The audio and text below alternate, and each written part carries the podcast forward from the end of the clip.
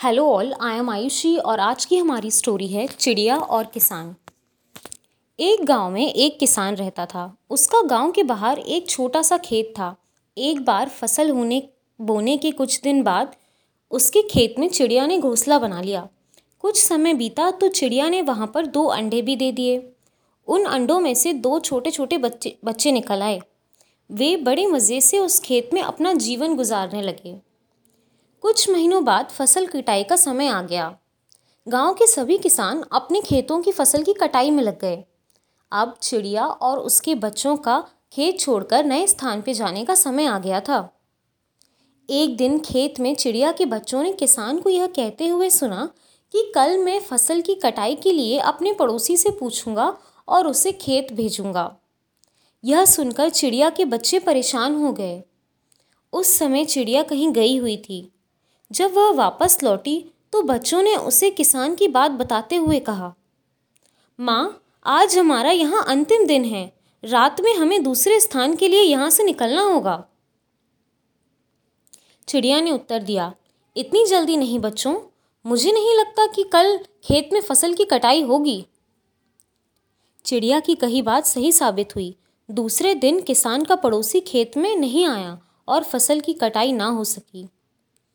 शाम को किसान खेत में आया और खेत को जैसा का तैसा देख बुदबुदाने लगा। ये पड़ोसी तो आया नहीं। ऐसा करता हूँ, कल अपने किसी रिश्तेदार को भेज देता हूँ। चिड़िया के बच्चों ने फिर से किसान की बात सुन ली और परेशान हो गए। जब चिड़िया को उन्होंने ये बात बताई तो वह बोली, तुम लोग चिंता मत करो। आज रात हमें कहीं जाने की ज़रूरत नहीं है। मुझे नहीं लगता कि किसान का रिश्तेदार आएगा।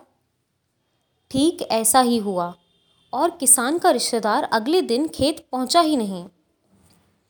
चिड़िया के बच्चे हैरान थे कि माँ द्वारा बताई हुई सारी बातें सही हो रही हैं।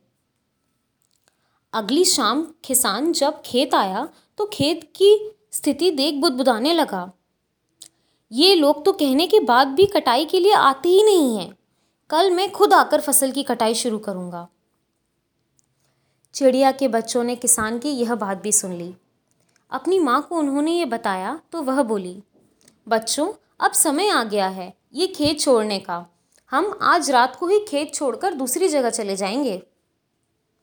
दोनों बच्चे हैरान थे कि इस बार क्या है जो माँ खेत छोड़ने को तैयार है। उन्होंने पूछा तो चिड़िया बोली, बच्चों, पिछली दो बार से किसान कटाई के लिए दूसरों पर निर्भर था। दूसरों को कहकर उसने अपने काम से पल्ला झाड़ लिया था। लेकिन इस बार ऐसा नहीं है। इस बार उसने वह ज़िम्मेदारी अपने कंधों पर ले ली है। इसीलिए वह अवश्य आएगा। उसी रात चिड़िया और उसके बच्चे उस खेत से उड़ गए और कहीं और चले गए। इससे हमें यह सीख मिलती है कि दूसरों की सहायता लेने में कोई बुराई नहीं है। किंतु यदि आप समय पर काम शुरू करना चाहते हैं और चाहते हैं कि वह समय से पूरा हो जाए तो उस काम की ज़िम्मेदारी स्वयं लेनी होगी। दूसरे भी मदद उसी की करते हैं जो अपनी मदद करता है। सो so फ्रेंड्स ये थी हमारी आज की स्टोरी चिड़िया और किसान। Thank you so much all